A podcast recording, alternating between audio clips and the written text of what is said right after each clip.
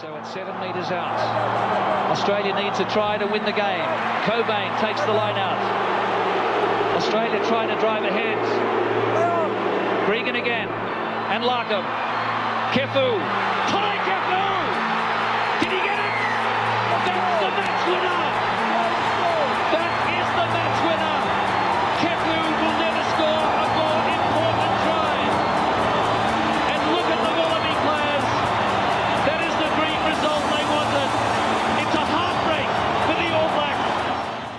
Welcome back to episode 57 of the Running Rugby podcast, and it's finals time. Only one game left, only two teams left. That's the end of Super Rugby for Australia, for South Africa, for Japan. Crusaders and Jaguares remain, and two fairly different games over the weekend, but we'll get into that in one sec. I am joined by Toby and Leo. Boys, are you recovered after some frenetic games? Yeah, I think the look for me, the Hurricanes Crusaders was a really good spectacle. I felt a bit let down by the other game. The Brumbies really didn't show their wares and didn't really step it up enough in South America. So at least we had one great game over the weekend.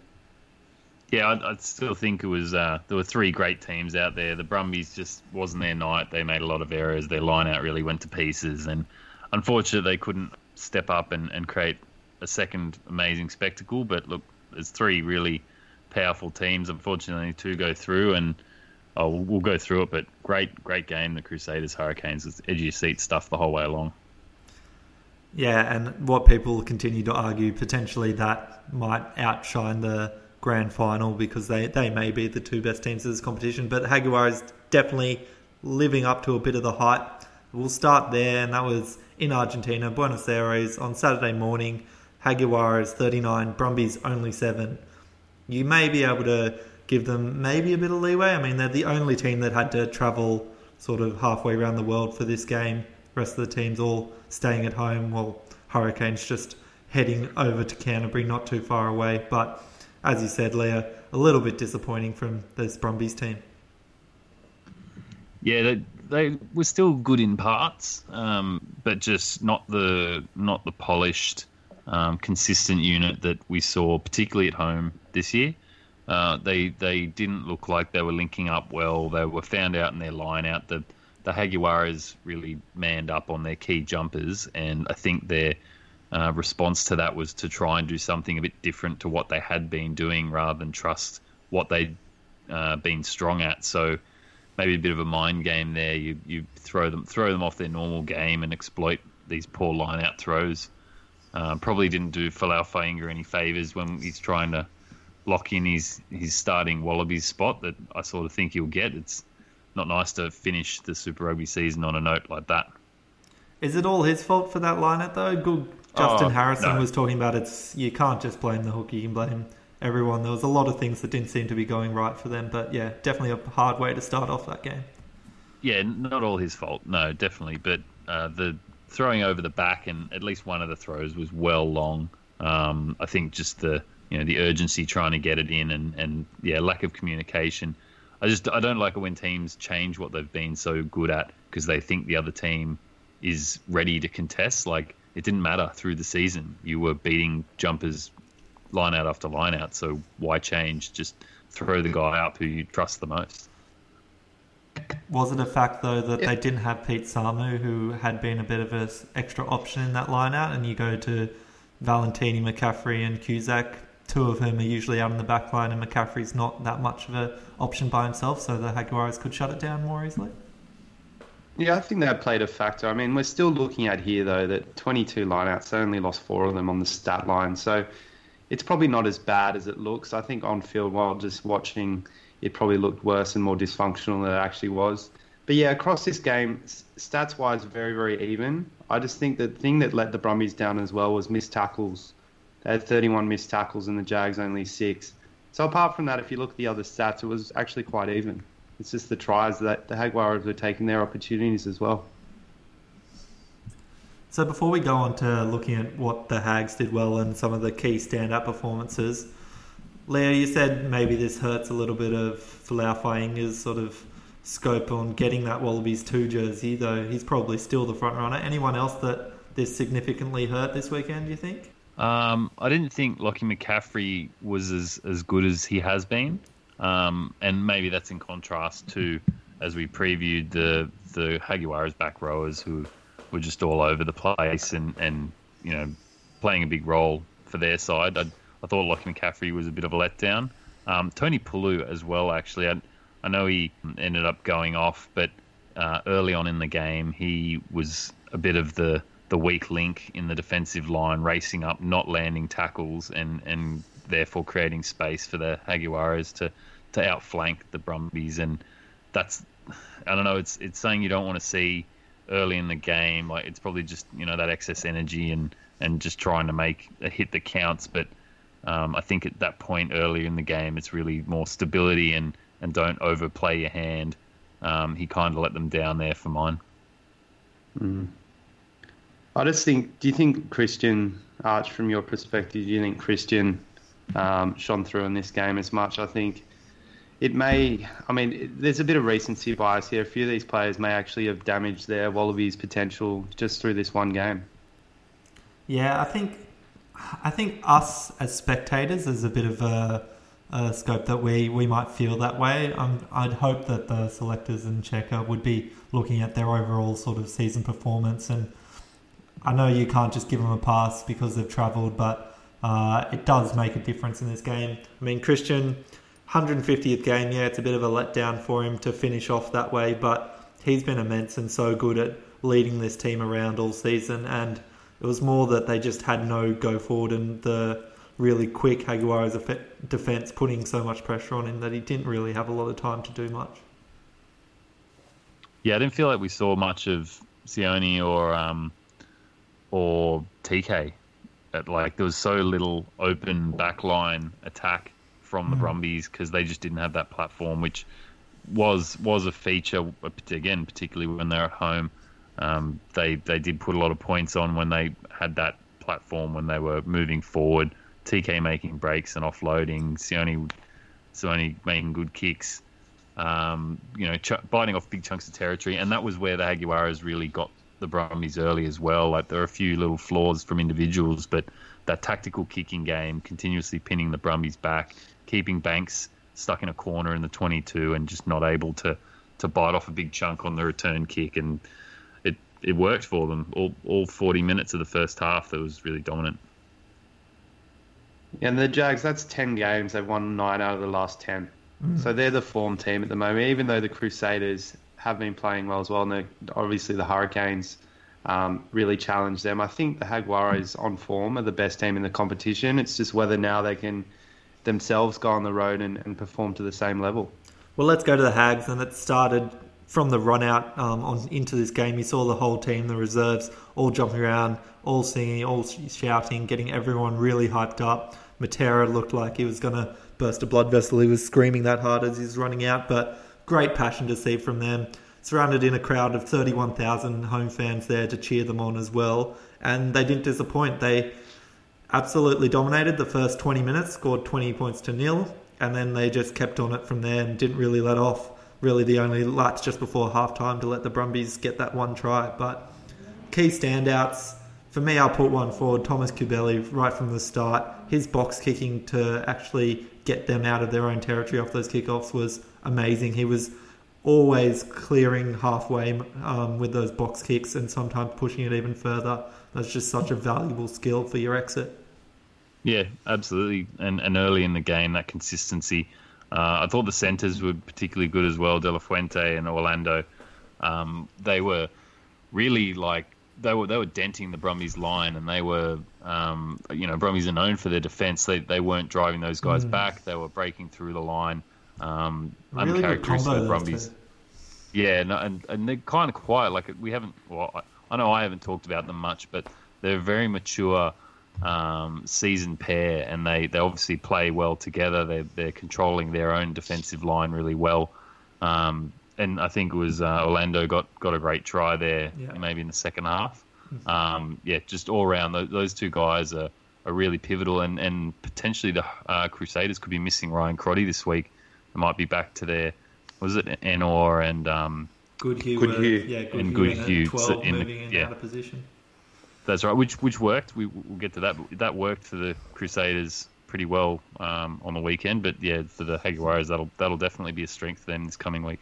The one thing the Hags probably the only part of the game really they struggled a little bit in was maybe the scrums. We've seen the Chiefs scrum sort of dominated them two weeks ago, and a couple of the times they were looking like they were buckling um, under a bit of Brumbies pressure.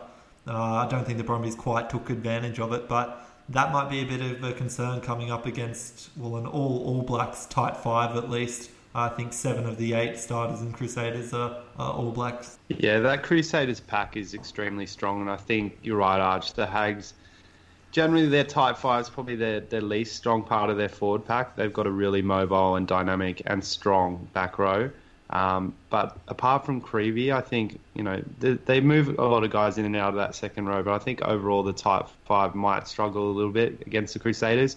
And again, the Brumbies, that's where they're strong up front, and you can see in the scrum maybe that's where they can be attacked. Well, let's go to that other game, Crusaders Hurricanes, and I mean it was pitched a little bit as the Mo'unga versus Barrett show, but uh, I think probably one of the standouts, at least on the Hurricane side, was TJ Perenara running out for his 128th cap for the Hurricanes, becoming the most capped Hurricane in this game, overtaking Conrad Smith and Tana Umaga. Some great, great work by him, and he really, he really threw his all into this game and tried to keep the Hurricanes in it. But the Crusaders, are they just too good, or is this a result of some refereeing decisions not going their way? I, am not going to put it down to that. Um, I, I, think this was a great game. It showcased both teams' character.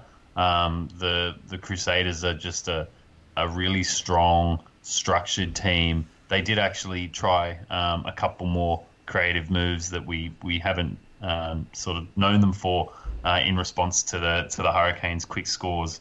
Uh, it really went back and forth, back and forth, and it just shows that the, the Crusaders don't drop their heads. Whenever the Hurricanes finally lifted and made a break and got some points and felt like they uh, dragged back some momentum, the the Crusaders were straight in there. So the as an example, the Hurricanes went into half time. They'd scored a couple of tries. They were feeling buoyant. They come back out after the half, and immediately the, the Crusaders score. And then they get back on the scoreboard again, and then the Crusaders score. And it's just, it would just be relentless. You imagine being that Hurricanes side trying to claw it back, and the Hurricane and the Crusaders just keep putting points. You score, they score. You score, they score. Just feels unfair that they just can't be stopped. Yeah, and the, the Crusaders did dominate for the first say 35 minutes of this game, and then the stru- the structure changed. Hurricanes were doing some interesting things and kind of opened up the game a little bit.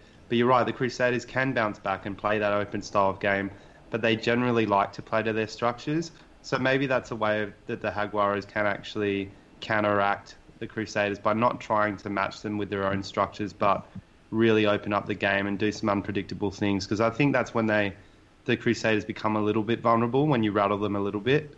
Um, but they are a very composed team overall, so it takes a lot to get, I guess, get their structures a bit, dismantle their structures.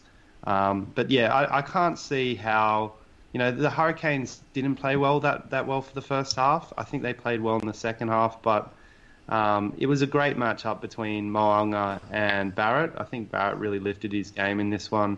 Mm. If you could put Beauden back at fullback, which I don't think they do, I'm sure they'd love to have both of them in there. But you could see that Mo'unga is still he's a starting five eight really internationally, so it's going to be difficult for them to to kind of pick one going forward. Yeah, well, it seemed like Mo'unga really dominated the first half, and then Barrett turned it on and went a bit turbo in the second half, um, and really yeah. tried to bring his team back in. But you're right, Toby. They have floated that idea. Could they potentially move Barrett to 15 to keep Mo'unga at 10? And maybe that's not a structure they're going to be employing for this year, just before the World Cup, trying to change it up that much. But in the future, post this World Cup, maybe that's what they look for. Yeah, I, I think it's maybe too much of a risk, like you say, going in on short notice. It's likely that Beauden's going to be playing overseas next year, if not at the Blues. I, I mean, there's rumblings he'd be in Japan. So it's whether if he's away for a year or something that Mo'unga is going to be there without competition anyway. Barrett was sensing Mo'unga's having a good game and he really stepped it up. Um, he knew he had to kind of put in a good performance. He had the selectors there, the All Black coaches there. Everyone was watching. Um, so this was a real showpiece game, and I think both teams really played well. I just think the Hurricanes didn't have the class of the Crusaders. Um, as we keep talking about, mostly in the forwards, they just didn't quite have that class to get over the line. Not to mention the fact that they actually missed five points worth of kicks in this game. So a conversion and penalty, Yeah, and, that's something which Beauden's actually carries a bit. Yeah, he carries against and Jordie. a little bit. That um Yeah. Um obviously Jordie went for that long range penalty goal, came off the post, um but but Beauden's kicking hasn't been quite as solid as Mo'unga, so it's just another thing where Mo'unga's steady, he's confident, he's got um, potentially a lot of the the All Blacks outside him in coming from the Crusaders, and you know that that that's combinations that might be valuable. Beauden might be looking at another position to try and crack the team. Pressed, I think I'd start Mo'unga. I really I think, think I that I too. could see Barrett coming off the bench in the second half, even if he did come on in more of a roaming role. We saw that in last World Cup when Dan Carter was still around and Beauden Barrett would come on late in games and just kind of do some crazy stuff and score tries out of nowhere. Um, I don't think they'll do it this year, but you could definitely see how it would work. Do you think if the reverse is true and they start Beauden, does Mo'unga get his bench spot? Because he is yeah. a specialist 5'8". I think the, the Crusaders tend to be quite conservative in how they pick their, their benches. They do tend to go with a backup halfback, backup fly half, and then a, a wider roaming player or you know utility player. So, I assume you mean All Blacks by Crusaders. I'm i mean, they are pretty all, much oh, sorry, the same. All Blacks. Yeah, that's what they, I mean, they are the same. It makes sense. Mhm. They don't. They don't tend to go away from that. They have like like for like replacements, um, whereas the Wallabies often try and you know will leave off a fire half or something off the bench so that we can include more forwards on our bench. Um, but you see the All Blacks often just stick to that classic halfback, five eight, and outside player. So I think they'll do that. I think he's too good to leave out of the twenty three. Mm, I reckon you might find that he's not in that 23. I think they'd be more likely to put a someone who plays in the back three and then put someone like Lienert-Brown or someone in there as well who can cover sort of 12, 13 as well, um, depending. Because you will have people at the back like potentially Jordie Barrett or Ben Smith that um, you may have both of them in the back that one of them could step up into a playmaking role if they got really pushed. Mm, I just think it's risky if you're going into, I mean, maybe pool games, but if you're going into the finals and one injury to Beauden Barrett early on in a game, that could really change the whole dynamic for the All Blacks. So that's why I think Richie Mo'unga should be there. But I can see what you're saying as well. Maybe it's less fancy teams, they wouldn't worry about covering that 5'8 position because they'd be confident that, like you say, someone else could step in, into that role. Um, but it probably depends again who's playing at fullback um, and the makeup of the team. Going back to this game, that wasn't the only sort of competition for All Black spots that was coming up in this game. You had people like uh, Dane Coles coming back from injury and probably going up against the incumbent. Uh, who would you pick for the All Blacks number two? Codie Taylor. Yeah, Codie Taylor or you'd pick Codie Taylor? Yeah. Yeah. Yeah, I pick Codie Yeah. Taylor. I think he's more consistent. I I like the way that Dane Coles gets under people's skin. He's got good niggle. He's got great work rate and his skills are great. But I still think um, I just saw him drop a couple of balls in this game. He wasn't quite as you know up to his polished self. I think Codie Taylor's been putting in performances all year, and he probably still deserves to hold on to that number two jersey. I, agree that he's been putting it in all year. Uh, Dane Coles has been injured, has been out.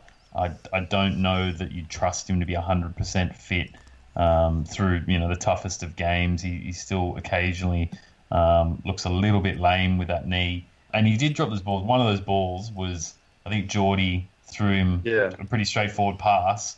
I, it's got to be the fact that Jordie threw that way too early because he hadn't drawn the man yet, so Coles wasn't expecting it to come. Um, I wouldn't blame that necessarily on Coles. But then it's I like like, to he drops Jordie it and he's still chirping. He's chirping the other team. He never's like, oh, damn, I did something wrong. He's like, yeah, well, that was your fault. Blah, blah, Like, he's always going back at, at the other players. And he, like, he's a guy that's a veteran. He's been around for a long time. So I can see him adding value, but I think at this stage, it should be value Taylor off the bench. surpassed him. Yeah, I, I agree. Um, and But he can who are you still like you third? saw you saw in his in earlier in that game he had a one on one situation with Jack Goodhue outside centre on a hooker. He makes a tackle, forces the loose ball, Laumape kicks it forward and ends up getting the try. Yeah. It depends. I think it's almost like we're talking about with Beauden Barrett and, and Mo'unga. I think they're two different styles of player. And um, Codie Taylor versus Dane Coles. Codie Taylor plays to his structures a bit more. He's still got that athletic ability and a lot of the skills, but Dane Coles brings a bit of an X factor. But on his day, if he's not playing well, it can go against him as well. Uh, so yeah, I, I, think they're both there. They're both. I think they're both top two hookers in New Zealand, without question, really, um, when healthy. But uh, whether Dane Coles starts this early back into rugby championship, not sure. I would be starting Codie Taylor. I would be bringing Dane Coles off the bench for the last 25 or so minutes.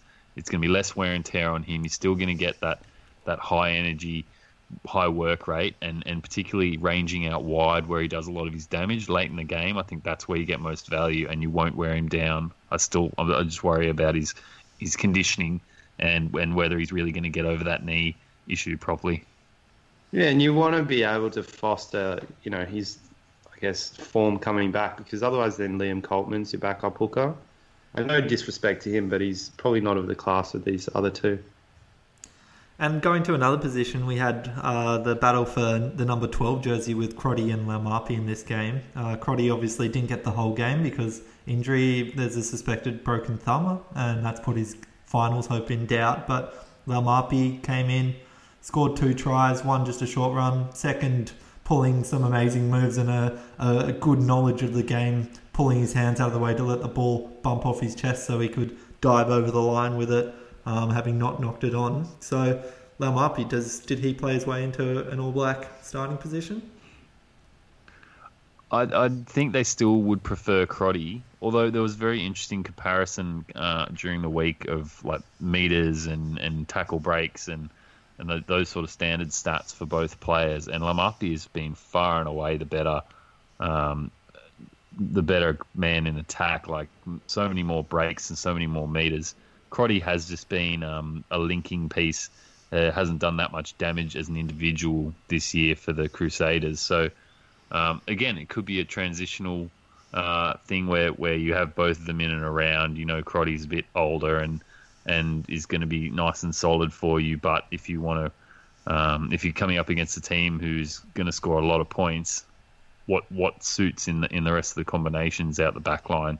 do you want a game breaking um, tackle busting runner like Laumape who has those extra skills, or you just want Crotty to maintain your defence and, and take the ball through, make good decisions, and, and create opportunities for others? Yeah, I think Crotty's the safer pick. He's a better defender, like you say. He's probably a bit better with those little kicks he can put in, like he did in this game, the one for Reece crossfield. And yeah, he's he's a veteran, so he's used to the high pressure pressure situations compared to Laumape, who's probably a little bit more erratic, but you do get that real benefit from his just amazing attacking abilities. If I'm thinking what the All Blacks would do traditionally, I think they're going to go for Crotty. But to be honest, there's so much competition in that 12 jersey. If we look at if everyone was healthy, you've got Sonny Bill, you've possibly got Lienert-Brown who can play 12, mm-hmm. if not mm-hmm. 13, um, and then you've also got uh, Ma'a Nonu who could potentially feature. Um, and we've even seen guys like, I mean, Rob Thompson's probably more of a 13, but I think they're probably the main guys there. Um, Sonny so Bill? It's probably one of the. Sonny Bill as well, yeah. There's probably five guys that could fill that position.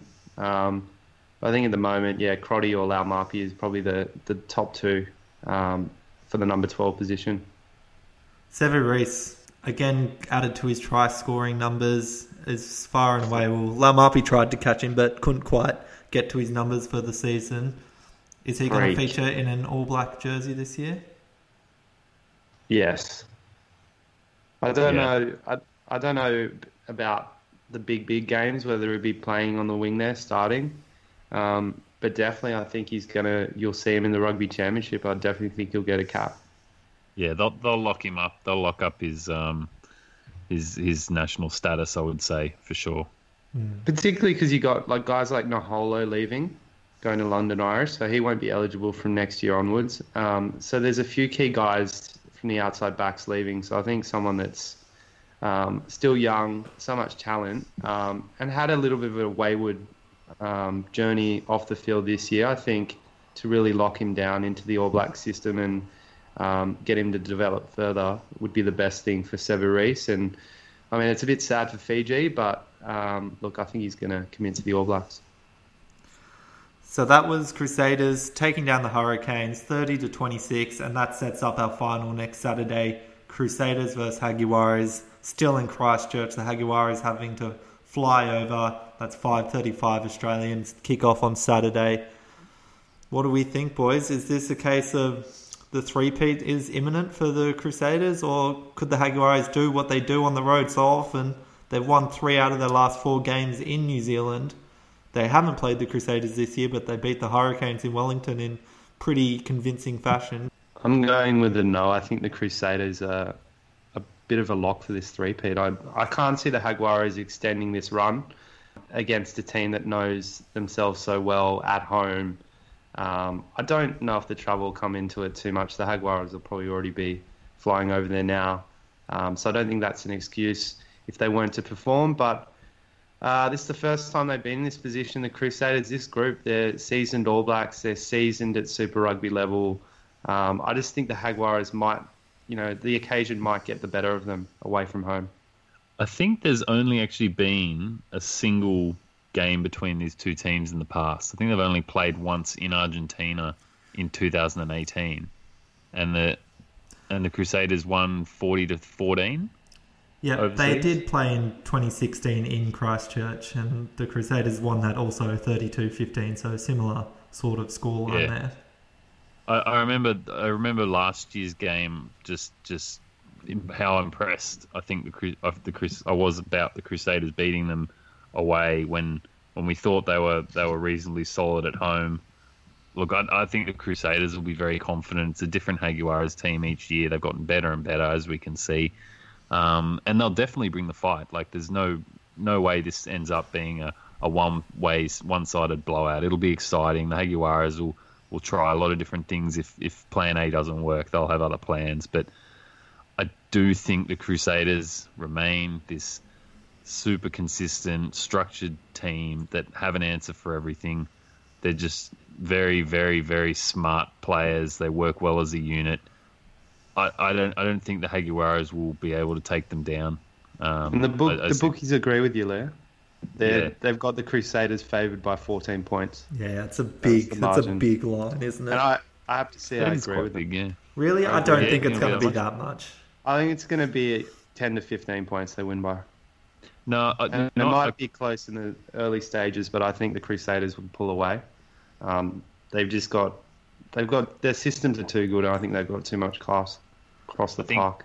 I think if anything, perhaps if if the Jaguares are up to it, they'll go along with the Crusaders for quite a while. But it could be that that last ditch effort in the fight, last five to ten minutes where they know they have to score tries, and it goes from being a you know an eight point margin. They're trying to score a try to get back in it, and if things don't go their way, then that's how it ends up being 50, 15 points for the Crusaders. That Yeah, they'll, yeah, they'll try something loose, and and the Crusaders will either uh, succumb, or they'll they'll swoop and they'll score off the back of it and put them to death. So I can see it being 14 points, but I think it'll be close until late, and it probably gets to that because the Jaguares get a bit desperate and, and go high risk, high reward.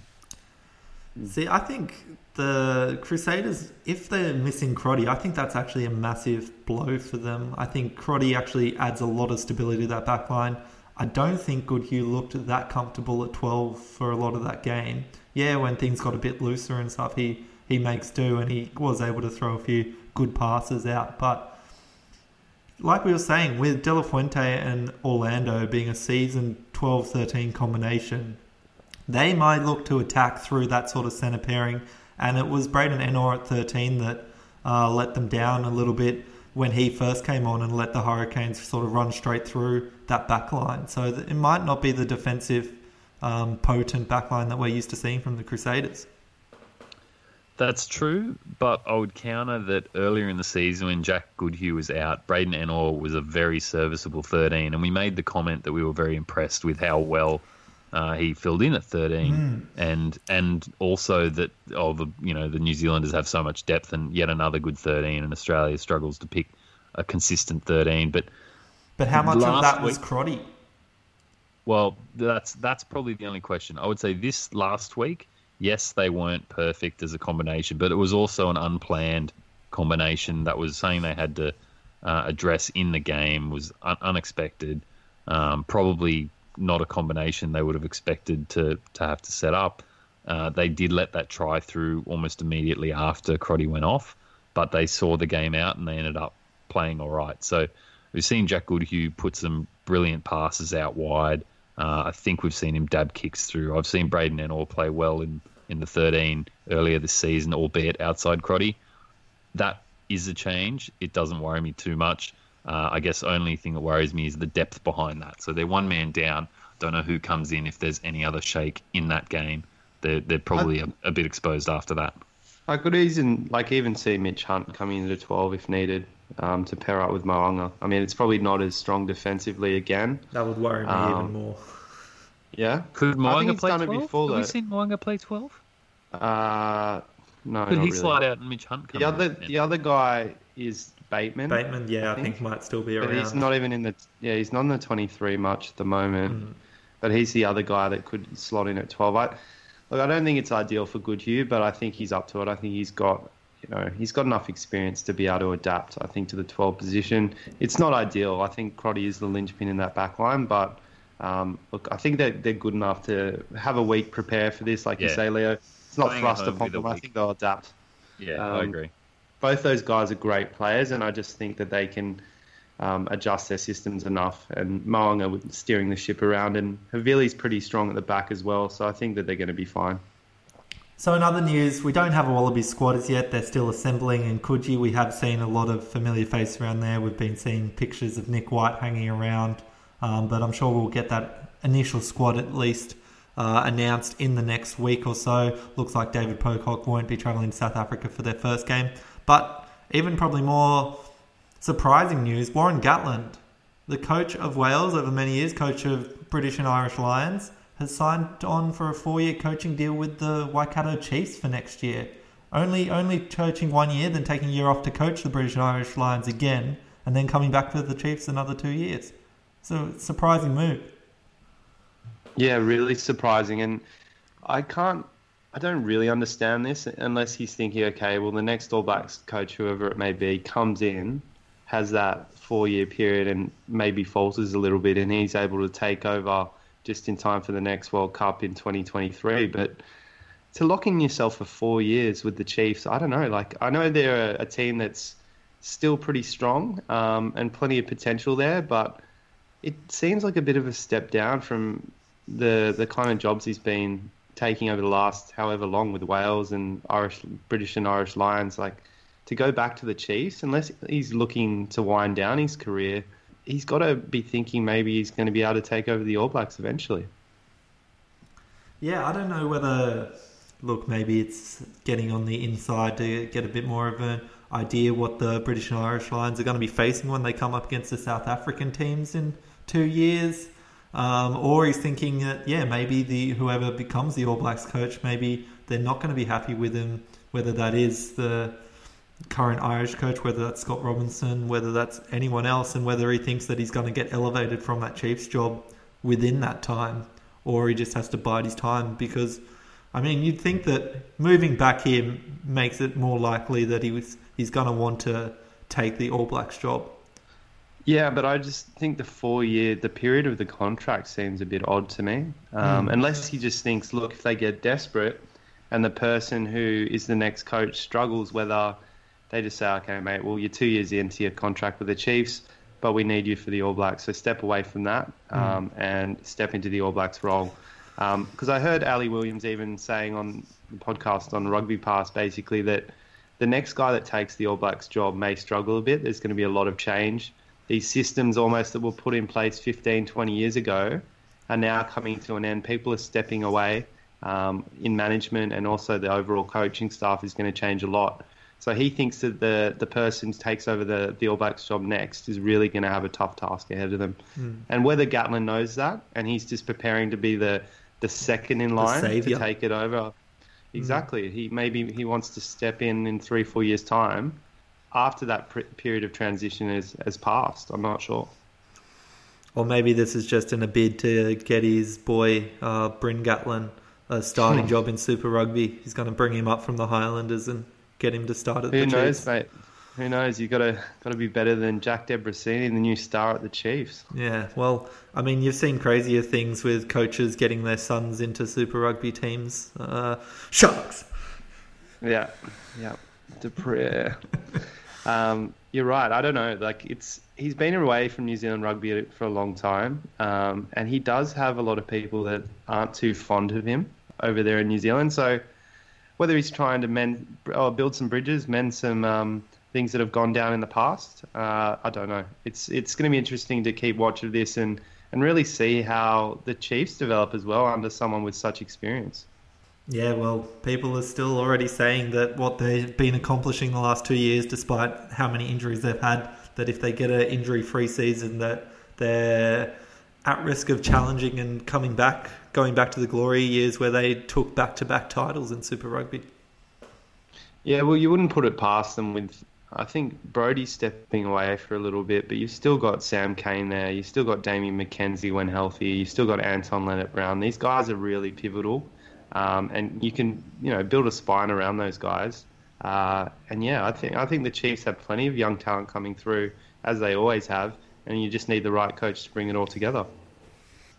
Well, we'll leave it there for this week. Um, obviously, a massive game this weekend. Almost the Argentinian team versus almost the All Blacks team. Uh, will be a great spectacle no matter what. I think Argentina and the Jaguares have come so far uh, that I've just been very impressed with them. And anyone who listens to the podcast knows how much of a fan I am of the Jaguares. So I do hope for a really solid contest between these two teams. And then we'll be looking forward to the Rugby Championship. We'll have a Wallaby squad to look at. We'll have that first game in Joburg to preview. And what might be a little bit of a rematch because Argentina is taking on the All Blacks in Buenos Aires. So almost the reverse uh, game for this Super Rugby final we might see in a couple of weeks. But lots of news, lots of things to come out before we get to that stage. Thanks again for tuning in. Toby, it's always a pleasure to have you here, mate. Mate, I'm loving it, and yeah, look, can't wait for the Super Rugby final and then rolling into the Rugby Championship before we get a bit more serious about the World Cup, mate. There's plenty of good rugby to come. And Leo's had to duck off quickly before we've managed to turn out the show. I think I heard a child crying in the background, unfortunately for him. Uh, but hopefully he gets his little one to sleep so he can get all rested up for a big weekend this weekend. I'll be watching, and hopefully all you will be watching as well. Make sure to follow us on social media, as we always say, guys Instagram and Facebook at the Running Rugby Podcast, or on Twitter at the Running Rugby Pod. I'm sure you've worked out where that you can find the podcast is by now on all the major sites. Uh, let your friends know, tell them to subscribe. And we'll be back to recap all the weekend's action for you and looking forward. We're getting closer and closer. To the World Cup's just around the corner, but first will be the Rugby Championship. If you're in Christchurch, go see the game. Otherwise, tune in 5:35 Australian Eastern Standard Time. It's going to be a massive game. I'm I'm barracking for the Crusaders. Archie's got the Jaguares. It's going to be a great weekend. Keep on running. Run.